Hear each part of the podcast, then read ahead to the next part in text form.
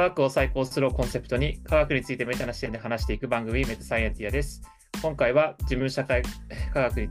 関して研究支援をしている岡田幸太郎さんとともに研究開発エコシステムについて話します。はい、じゃあ結構ぬるっとあの始まっていくんですけれども、あの本日、えー、ゲストでですね、えー、デサイドあのアカデミ事務社会科学系のアカデミックインキュベーションプログラムを立ち上げられている横田幸太郎さんに来ていただきました。よろしくお願いします。よろしくお願いいたします。お招きいただきありがとうございます。すごい、あの、このちょっと話をするのがはい、あのずっと、まあ、1年半以上前ぐらいちょっとお話を、あの、DM をちょっといただいてから、そのデサイドの、あの、そうですね、プログラムに僕もちょっとあの関わっていただけないかっていうのをちょっとご連絡いただいてから、岡田さんのことをちゃんとこう知ろうみたいな、こうちょっと1年半、ちょっと自分の中でもあって、ですごいいろいろ関わりもあるところって関心に似てるところもあって、すごい面白い視点もあったんで、ちょっとあのお呼びしてもいいのかなっていうのをちょっとずっとずっと思ってるところあったんですけど、あの、いやあのお呼びできてすごく嬉しいです。よろしくお願いします。あと今日あのそうですね、研究開発エコシステムについてまさに記事を書いてらっしゃる、あの、丸山隆一さんにも来ていただいて、あの、浜田3人で、あの、ちょっと今日お話ししていただ、あしていこうかなと思っています。で、あの、今日の、あの、今回テーマとしては、まあ、本当に岡田さんが、こういう、その、まあ、デサイロに、えっ、ー、と、関わっていく、まあ、きっかけだったり、そもそも、まあ、どういうことを学部時代に研究されていたかっていうところを含めて、まあ、ちょっとあの紹介していただきたいなと思っていて、まあ、まず多分、あのデサイロについて簡単になんか紹介していただきながら、ちょっと質問とかをさせていただければいいのかなとあ、わかりました。ありがとうございます。えっと、改めまして、一般社団法人デサイロの、えっと、代表理事をしている岡田幸太郎と申します。で、あの、浜田さんにも、あの、アドバイザーっていう形でデサイロには変わっていただいてはいるんですけれども、あの、基本的には、こう、人文社会科学分野の、あの研究者の皆さんをこう支援させていただくようなこうアカデミックインキュベーターみたいなことを自分たちで、えー、と言っておりまして、でインキュベーションって割とこうスタートアップを育成するときにあの使われるような言葉かなというふうに思うんですけれども、まあ、そのインキュベーションの概念みたいなものをあの研究者の皆さんのこう活動を伴走支援するときに、まあ、使わせていただいているっていうところがありまして、でまあ、具体的な活動としては、あの特にこう若手の方向けのこう研究、まあ、女性兼こうインキュベーションというか伴走支援のこうプログラムっていうことを作ってあの行ったりですとか、あとこう、まあ、ニュースレターとかを通じてあの研究者の方からの寄稿であるとか、なんかこう研究評価に関するこう新しい枠組みに関するこう記事を出させていただいたりですとか、あと、こう、第一期の研究のプログラムでは、あの、研究者と、こう、アーティストの方が、なんかコラボレーションして、こう、新作を制作するっていうような、なんかこう、論文とか指摘だけにとどまらない、こう、新しい知の届け方みたいなことを実践していたりしていて、あの、いろいろと活動していますっていうところになっております。ありがとうございます。あの、一弁っていうか、そのデサイロ自体が、まあ、プログラムというか、あの、そうですね、プログ第1期のやつ始まったのが、2022年の10月とか11月とかそれぐらいになるんですか、ね、そうですね。えっと、22年の10月にリリースさせていただいたので、まあ、1年半経つか経たないかぐらいって感じですかね、うんうんうん、今。ありがとうございます。で、まさに、あの、1期目のプログラムの、えー、4名の方だったと思うんですけれども、はい、アーティストの方々と、まあ、今年そういう成果みたいなのもちょっと公開していくというか、の形になっているそうですね。えっと、このポッドキャストが配信されている頃にはもしかすると、あの、公開されてるかもしれないんですけれども、うん、あの、4月の13と14の 2days で、あの、表参道で、えっと、イベントとして開催予定なので、ぜひお越しいただけると嬉しい。まあ、イベント情報を教えて いただけるということ、ちょっと、あの、ワクワクしてます、ね。いやー、そうですね。もうだから1年半、まさに1期目の方々の生活が見えるところで、あの、本当にそうですね。あと多分、現在今、あの、収録中のところではあるんですけど、えー、クラウドファンディングの方もされていて。ああ、そうですね。はい。あの、特にクラウドファンディングに関しては、あの、人文社会科学分野の、まあ、いわゆるその、まあ、研究エコシステムをこう取り巻く構造的な課題って何なのかであったりとか、うん、何がこう今後変えていくと、あの機械領域になっていくのかっていうことを、あの有識者の皆さんと解き明かしていくようなこうリサーチレポートっていうことを作ろうと思ってまして、で、まあ、その制作資金をあのクラウドファンディングで集めさせていただいてるんですけれども、なんかお金をいただくっていうこともあのもちろんなんですけれど、なんかその課題を共有して、まあ、その解決に向かっていく仲間をこうどんどん集めていきたいっていう意味で、あの今回クラウドファンディングさせていただいていて、えっと、今日の収録時点では今多分95%ぐらいまで来てるのかな。もう少しで達成になるので、はい、ご支援ぜひよろしくお願いしますっていうところと、あの出た後はぜひレポートも読んでいただきたいなというふうに思っております。ありがとうございます。いや、そこのところがまさに僕たちのこう興味が本当にクロスするところかなと思ってまして、その研究開発のエコシステム、現状をどう捉えるかっていうのがまだまだ多分、あの、個々人は何かしらの課題意識はあるんだけども、はい、じゃあそれ具体客観的にどうなのってまだ、うん、見えてこてないところもあるかなと思ってるんですよね。そうですよね。うん、でなんかそこってやっぱり研究者個人の方が、なんだろう、多分は多分研究にこう集中されるべきであって、なんか我々みたいなこう第三者的なプレイヤーがこう代わりにその課題をこう見つけていって、何かこう、まあ、提言じゃないですけれども、まとめていくっていうことが、なんか重要だな、みたいなことも思ったりしていて、あの、取り組んでいるっていうところもありますね。ありがとうございます。あの、ここからちょっと深掘りというか、あの、すごい僕気になってたところもが、その、岡田さんはこのやっぱ支援をするって、まあ、もう、僕はなんかどれくらいやるのかなってちょっとあの思っていて、でもやっぱ見てみると、今、やっぱ1年半以上、1年半もぐらい続けてらして、まあ、今後もも続ける気満々で見てると、はい、そうそうそう相当な覚悟だなっていうのは、こうあの本気度をすごい感じていて、あの皆さんなんか近いところもそうなんですけど、その、まあ、学部もそうですけど、なんか、その何がその岡田さんをこう突き動かしてるのかっていうのは、結構気になっているんですよね。はい、なんか、やっぱりその、もともと編集の中では、その研究開発っていう、なんか色があんまり、あの、正直、外から見ると見えな、分かんなかったところもあって、ただそこからその研究開発っていうか、その、人文社会科学系の課題感みたいなのがどこで芽生えてきたとか、それがまあもしかしたら学生時代に何かしら関係してるのかとか、多分1回のイベントでその担当教員というか、あの研究室の先生と一緒になんかイベントもされたんじゃないかなとちょっと記憶してるんです。ちょっと気落ち違いかもしれない。ああ、えっ、ー、と、あの、岡原先生は実は別の、あそうなんですね。なんですけれども、はい。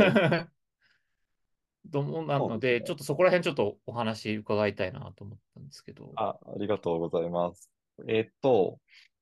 あの、まあ、もともとの学部時代にやっていたことは、まあ、つながっているようでつながっていないみたいなあの部分ではあったりするんですけれども、あの、慶應義塾大学の竹山正直先生っていう方がいらっしゃって、もともとは都市経済学とかを研究されていた方なんですけれども、あのサービスデザインの方法論の研究をされている方になっていて、でまあ、サービスデザインって、こう、まあ、デザイン思考とかとも近しい概念なんですけれども、まあ、いわゆるそのアイディオみたいなデザインファームとかが取り入れているような、まあ、そういうその手法とか、まあ、方法論をこうアカデミアの中で研究されていて、で、ご自身で会社も立ち上げられていて、まあ、それのこうコンサルティングとかもされているような方になっていて、で、なので、なんかこう、多分そこでいろんなことをもちろん学ばせていただいたんですけれども、なんかデサイルの活動に何かつながっている点っていうところで言うと、なんかこう、まあ、研究っていうところと、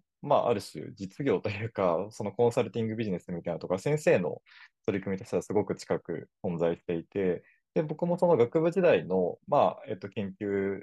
室で、研究会でやっているようなことって、やっぱりその企業との産学連携のプロジェクトっていうことを基本的には、なんか学生も取り組んでいるようなところがあって、なのでなんかその研究と、まあ、社会の距離みたいなところの、なんかこう、近さとかつなぎ方みたいなところをそこでは、なんかメタ的な視点で言うと、なんか学ばせていただいたのかな、みたいなところがまず、えっと、ありますと。うん、で、えっと、デサイロの活動につながるような課題意識っていうところですよね、そこから。なんかそこに、うんうん、はい。あ、でも、でも、その、まあ、多分編集者はやっぱり、その学部出てす、す、すぐなんですか？その、なら、なられたっていうのは。それともあ、もう学部時代が結構やられていてみたいな。えーっと、もう本当学部時代からそういう会社で例えばちょっとアルバイトしたりですとか、まあ、働いていたっていうところがあって、割とその編集の仕事っていうのは、うん。えっと、もうやっていて、そのまま、まあ、卒業して、えっと、フリーうん。ランスで、まあ、そういう仕事を続けていたっていうところがありましたね。うん。僕は結構岡田さん、まあももちろん、あの、お誘いいただく前から一応知ってはいたんですけど、そういうその、なんていうんですかね、まあ研究開発に対する、こう、なんていうんですかね、こう、関心みたいな、やっぱりよ知らなかったので、なんかそういうところなんかみたいな気があんまりしなかったっていうのもあって、それは編集者としてやっぱり認識してたからだとは思うんですけど、それがその、どっかのタイミングでこう芽生え、その研究、そうですね、エコシステムみたいなところに興味持ち、インキュベーションとかに興味持ち始めたのが、どはい。のタイミングだったのかなってちょっと気になりまあ、あすね。りがとうございます。えっと、なんかまず、あのーまあ、2018年ぐらいから、あの、ワイヤード日本版っていうメディアで編集の仕事させていただいていたりするんですけれども、まあ、ワイヤードだと、あのーまあ、特にこう、デジタルテクノロジーによって、あの、社会がどう変わっていくのかっていうことを考えていくようなメディアではあったりするので、まあ、もちろん、こう、人文社会科学分野の研究者の方もそうなんですけれども、まあ、情報学とか、あとまあ AI みたいなところもそうですけど、結構こう多分野の研究者の方にお話を伺ったりですとか、あの連載あのやらせていただいたりとか、まあ、一緒にイベントとかカンファレンスっていうことをやらせていただいたりっていうところで、結構多く多くあの接点を持たせてあのいただく機会があったのかなっていうふうに思っていて、まあ、その中で、やっぱり、なんでしょうね。あの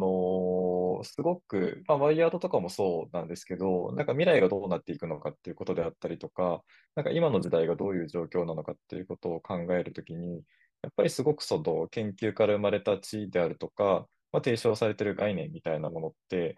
すごくなんか重要なものがいっぱいあるなっていうことを、まあ、その時感じ、感じたというか、考えさせられたっていうところがありまして、なんかこう、例えばで言うと、あの、哲学者の戸谷博先生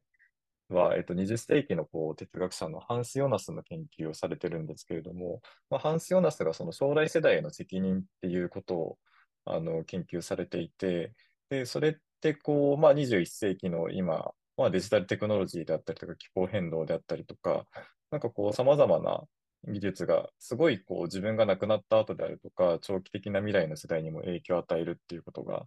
あの、分かっている時代に、なんかそこの将来世代に対して、こう、どう責任をある種、あの、位置づけるのかっていうことって、なんか重要な考え方だな、みたいなことを、例えば思ったりしていて、なんかそういった形で、あの、研究者の皆さんの地に、あの、触れていって、まあ、その魅力を知っていったっていうのが、まずなんでしょう、最初のきっかけというか一つあったっていうのがありますね。そうですね。なんか、えっと、僕ちょっと反省のやつ知らなかったんですけど、今、あの、えっと、と戸谷博先生でしたっけ？の書はい。籍とかを見ると、原子力の哲学とか、まさにまあ、あの、えーまあ、マルティン・ハイデガーとかここら辺とかって、えっと、まあ、原子力のやっぱ核廃棄物の課題、問題とか、そういうところがまうんさにダイレクトに。つながるところなのかなとか、見てて思ったんですけど、このなんかハンス・ヨナスに、こう、っていうのは、まあ一つの、なんていうんですかね、その、未来世代へのこう責任っていうのは、まあいろん、いろんな形で、まあ多分、えーっと、関連すると思って、例えば、まあ岡田さんだと結構その、ディジェネラティブみたいなところは非常に、またもう一つすごい大きなテーマとして興味持ってるのかなとははい。思うんですけど、そこで、なんか、そうですね、うん、なんか研究、ちょっと、ま、ま しつこい感じになっちゃうんですけど、やっぱ人文社会学系にこう、搬送するぞみたいなのが、逆にそれはそれでそのすごい、なんていうんですかね、うん、大転換のような気もしちゃうんうんですけど、まあでもうんその、そこにまあかなり、なんていうんですかね、心突き動かされるものが結構あったってことなんですかね、その未来世代へのこう責任みたいな、まあ、人というのは。そうですね。なんかこう、もちろんその、豊田先生以外にも、うん、あの、いろんな方の影響っていうのはあって、で、なんかもう一個それはまた別軸かもしれないんですけれど、なんかその僕自身のなんか興味関心としては、なんかこうそこに、なんか抽象的な言い方をすると、そこに価値があるって思っているものに対して、お金が回っていないときにどうやってそれをお金が回る仕組みが生まれていくんだろうっていうことに結構興味があるんですよね。で、それは、例えば研究者の方であるとか、クリエイターの方であるとか、アーティストの方であるとか、そういうなんか新しい価値を作る方々の価値をどう、まあ、社会にコミュニケーションしていくのかであったりとか、なんかその方にこうどういうふうに経済循環が生まれるモデルを作っていくのかであったりとか、なんかそういう関心があって、なのでその多分言われているところのクリエイターエコノミーとかに近しいあの領域なんですけれども、あの、まあ、そこにも関心があったっていうところで、あの、研究者の方を支援するときに、そのクリエイターエコノミー的な考え方を、あの、応用するっていうところと、あと、そうですね、ワイヤードでその影響を受けた、あの、特にこう人文社会科学分野の、研究者の方を、ま、支援していく、ま、仕組みっていうところで、なんかデサイロの考えが少しずつ、ま、出来上がっていったみたいなところは、あの、ありますね。うん、ななるほど。なんかすごくそうですね。まあ、かん、そうですね。なんか、やっぱ岡田さんの言葉で聞くと、そこのつながりっていうのは、なんか、そそうなんだな。多分、多分研究者っていうのも、ある種のこう、クリエイター、新しいこう価値をあ、そう提供する、ですね。って上手に見ていう、る。これはまあ、あるのかなって、やっぱり思うと。まあ、自分自身はそう思うけど、多分、あんまりそういうふうに見る人って、あの、いない。まあ、研究者側としてはあんまり見ない人は多いかなと思ってるんですね。やっぱ研究あ研究者とアーティストっていうのが別物として、やっぱり認うんうん識しうん。がちだし、ただ、もう少し引いてみると、あの、価値がないっていうか、価値がまだついていないものに対してどういうふうに価値づけをしていくかとか、それをどう仕組み化するかっていうのは、まさに大きな問題で、そこは本当にそうだなと思いつつも、なんか岡田さんがそのクリエイターエコノミー的なやっぱりとと特集というかそのところもなんかい一方でその、えーイベント等であのデサイロはい。とは別にも結構やられていらっしゃって、それっていうのはもともと結構かなり前から興味持ってるものなんですかそうですね。なんか結構人生の中でのずっとそういうテーマがあったっていうところはありますね。いや、なんかこう話が脱線するんですけあ、ど、ぜひぜひ。なんか？高校生の時に、あのー音楽がもともと好きだったんで DJ やってたんですよ。で、なんか自分でイベントとかをやっ。てたんですけど、うん。あの、なかなかお金にならないっていうか、なんかイベントやって、自分はすごい面白い人たちをこうキュレーションして、そこに出ていただいてるのに、なんかこう赤字になってしまうとか、うまくおうん。金が回っていかないな、みたいな経験があって、なんか多分それが僕の、なんだろう、一番最初のそういうクリエイターエコノミー的なことが、なんか必要なんじゃないかと思う、なんかうん。最初のきっかけだったな、みたいなことをちょっうん。うん。うと、んあの、今思い出しましたね。いや、めちゃめちゃ、いや、それ、そう、それは全然やっぱわかんないんです。なるほどってやっぱ 思いますよね。いやいや、だからやっぱり自分自身でそういう経験が本当にあって、そうですうね。で、ん、なんか、あとデサイドに関しては、あはい。の、一緒にやらせていただいている久野幸子さんの、うん、やっぱ影響というか、が大きいっていうところはありまして、で、あの、もともとの、まあ、出会いというかきっかけみたいなところで言うと、あの、京都大学に、篠原先生っていう、こう、人新世の哲学とうん、かを、あの、書かれていたりとか、あと、ティモシー・モートの思想っていうことを日本に、あの、紹介している哲学者の方がいらっしゃって、で、篠原先生ともともと、えっと、接点があったんですけれども、なんかある時、その京都大学のシンポジウムを、あの、篠原先生と、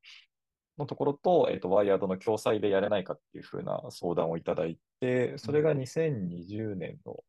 えっと、10月ぐらいかな、開催したのが。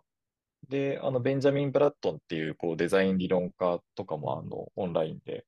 あの、レクチャーいただきながら、まあ、イベントをやらせていただいたんですけれども、で、なんかその時にその篠原先生のサポートをされてたのがその久野さんってういう、ん、当時は京都大学の非常勤理事もされていて、あの、もともとこう製薬系の会社をこう成功されて、今ワシントン DC に住んでいるような、あの、社会起業家兼フィランソロピストっていう方がいらっしゃるんですけど、で、なんかイベントのこと見てたえっと、久野さんが、なんか連絡いただいて、で、なんか最初はちょっとたまに、あの、ズームさせていただいて、なんかこう、まあ、議論というか、なんかこう、こういうことできたらいいですねみたいなことを話していた段階ではあったんですけれども、なんかそこから徐々に、あの、デサイロの構想が、あの、形になっていったっていうところがあって、で、久野さん自身、アメリカに、ま、住まわれてるんですけれども、まあ、日本でも、あの、それこそこう、まあ、例えばラボベースさんとか、あの、アカデミストさんとかにも、あの、出資されていたりっていうところがあって、なんか日本のアカデミーを取り巻く、あの、環境をどう変えられるかっていうところに、こう、多方面から、まあ、取り組まれているっていうところがあって、で、なんか久野さんからは、こう、大きなお題として、なんかこう、日本のアカデミアを盛り上げることを、なんか考えてやりましょうよみたいなことを、あの、お題としていただいて、で、その中で、じゃあ自分がやるんだったら、そういう、あの、特にまあ、人社系の方々を支援したいですっていうところと、あの、クリエイターエコノミー的な概念でそれを構築していきたいっていうのがあって、なんかそういう経緯もありながら、えっ、と、デサイロとしてはこう立ち上がっていったっていう感じですかね。ありがとうございます。いや、非常に多分、みんなにクリアになったんじゃないかなと思いますし、そのまさに僕もその久能さんをあの知ったのが、多分岡田さんが、えー、このデサイロに、まあ、アドバイザーとしてあの招待いただいたあのタイミングで、えー、知ったんですけど、実はまあ僕の出身の大学院の、まあ、理事もされてた、うん、あ評評議員かな、どっちか忘れちゃったんですけど、評議員だったかもしれないです。あのされていて、もしかしたらなんか、結構その表現の人たちが、あの、おいしさに来るタイミングでお話しする機会も一応あって、もしかしたらあお会いしてたかもしれないですけど、お話はしてないんですけども、かもしれないなっていうのは一つちょっと思ってまして、まあ、やっぱりあの、えー、久能さんもアメリカに今住んでらっしゃってるんですけど、まあ、日本の研究開発に関してはすごく非常にいろんな思いをこう持ってらっしゃるかなと思いますし、あの、まあ、ちょっとこれはあのネット情報なんですけども、やっぱ久能さんのあの、多分お母様が、まあ、京都大学とかにも支援とかもされていて、まあ、そういう文脈というか、あの、思いをずっと多分持ってる方々なのかなっていうのはちょっと思って面白いなと。いや本当に影響力結構 あの、大きいなと思ってますね。だからまさに京都大学にその賞がありますよね、多分。あの、福野さんのお母様か何かが作られた。そうですね、確かに。苦悩症、なんかありますよね。ありますよね。うん、うんその女性の学生さんのこう支援をするっていうのは、まあ、あの名目でやられてらっしゃって、あまあ、久能さんは久能さんでまたちょっと お話ししたいなと思いつく、まさにこうフィランソロピーの文脈っていうのが、最近ちょっと丸山さんが結構こう、興味持ってる関心あのテーマの一つでもあるかなと思っていて、あの丸山さんって久能さんのことってごご存知でした？あ、はい。あの、私も、あの、デサイロを通して、久能さんという方を認識したので、で、今、あの、お話を伺っていて、あの、デサイロだけじゃなくて、いろんなところに、こう、支援されようとされてるっていうことで、あの、非常に重要な方なんだなっていう認識を、はい、新たにしました。いや、そうですね。なんか、ああいう、やっぱ人文、まあ、幅広くやっぱ支援してるのもそうだし、人文社会系にやっぱり、こう、注目するっていうのも、あんまり、なんていうんですかね、世界的に見てもそんなに多くはないかなと思っていて、うん、うん、やっぱりバリバリの制約っていう、そうですね、多分結構、まあ、長期的な投資が必要かつ、まあ、リターンがすごくでかいような領域だからこそなのか、まあ、彼女のもともとのこう、久能さんのあの、違う、こう、なんかか、興味関心というか、湧き上がったのが、ちょっと不思議だなと思いつつ、あの、ありがたいなと、どっちも気持ちもあるんですけど。あの、でも、まあ、ちょっとそうですね、あの、僕のところ、僕呼んでいただいたこう経緯とかもちょっと話して、実は僕もその久能さんにですね、去年の11月に、あのワシントン DC に行く機会があって、ちょっとお話、直接させてもらう機会があったんですけども、で、久能さん、まあ、岡田さんから、あの、まあ、D 細分散型サイエンスのあの仕組みとかも何か使えないかみたいなところで、まあ、今後もちょっとそういうのをちょっと議論できたらいいなと思っていて、ちょっと今年実は僕たちも実験的に何かやろうとしているところもあってですね、ね。あの、まあ、ちょっと DAO っぽいあの資金の分配方法とかを、えーまあ、まさにオンチェーンとかでちょっと我々自身でなんかやろうというのをちょっと他のグループともやあの始めていて、まさにそれちょっとレポートで皆さんにちょっと公開したいなっていうのもあって、まあ、そういう実験を何回か繰り返したうちに本当に何かできるかっていうのをもう少し、あの、だって手法に課題もも、そうですね、の課題をやっぱり解決した後に、あの皆さんのななんかこう一緒にできるかっていうのをまたこう通っていくっていうことをちょっとやりたいなと思ったんですけど、一方でその久能さんもなんか10 2020年やっぱあの10月にかなりあのブロックチェーンに関するちょっと興味をすごく感じたというか、あの、まあ、NFT の話もそうですけど、そういうお話をされてて、この情熱はどっから来るのかなって、ちょっと不思議だったっていうのもちょっとあったんですよね。で、そういうお話聞くと、いや、私はなんか日本は、その、ブロックチェーンで行くのがいいと思ったんだみたいな 言われて、マジっすかっていうあの、いや、もうあれぐらい、なんかこう、まだ未成熟な状況の時に入っていかないと意味がない。みたいな。あの、まあちょっと、あの、やっぱ、なんていうんですかね、アメリカ的な、こう、ちょっとこう、リスクテイクと、あの、なんていうんですかね、チャンチャンスに対してちょっと、あの飛び込んでいく度胸みたいなのを、まあ、一方で感じたところなんですけど、まあ、そういう意味で見てもすごい、あの、いろんなところにすごい関心があって、やられてる方なんだなと、ちょっと、見て思ってますね。なんか、もうすごいただの余談ですけど、あの、アンドリーセン・ホロウィッツっていうあの VC あるじゃないですか。はい、はい。で、なんかアンドリーセン・ホロウィッツの好きなブログの記事で、あの、インベスト・イン・アメリカン・ダイナミズムっていう記事がありまして、うん、まあそれはその、いわゆるそのなんだろう、アメリカっていう国のダイナミズムを維持するような、なんかこう、あの、まあ、重厚長大なこう産業領域とかの、で、スタートアップを作ってこうそこに投資していくっていう風な話だったりするんですけど、やっぱ久野さんからはそのアメリカンダイナミズムをいつも話してると感じるなっていう、あの、うんうん、ただの、それだけなんですけど、ね、今のブロックチェーンの話からつながって思ったっていうのは。いや、でも本当にそうですよね。なんか多分、えっと、久能さん自体出身多分山口とかだったような気がするんですけど、お姉様がいたかちょっとどっちか忘れちゃったんですけど、お姉様だったような気がするんですけど、いや、そこでど、どうい、まあ、もちろんその共同創業者の、えー、方と、あの、えー、一緒に会社立ててアメリカに、DC じゃなくてメメリーランドでしたっけ？どに多分行って会社作られてやったっていうので、なんかその、もともとそういう気質があったのかちょっとわかんないですけど、まあ、まあでもそそそういうのはなんか挑戦心みたいなすごくあったんだろうなとは思いますよね。うん。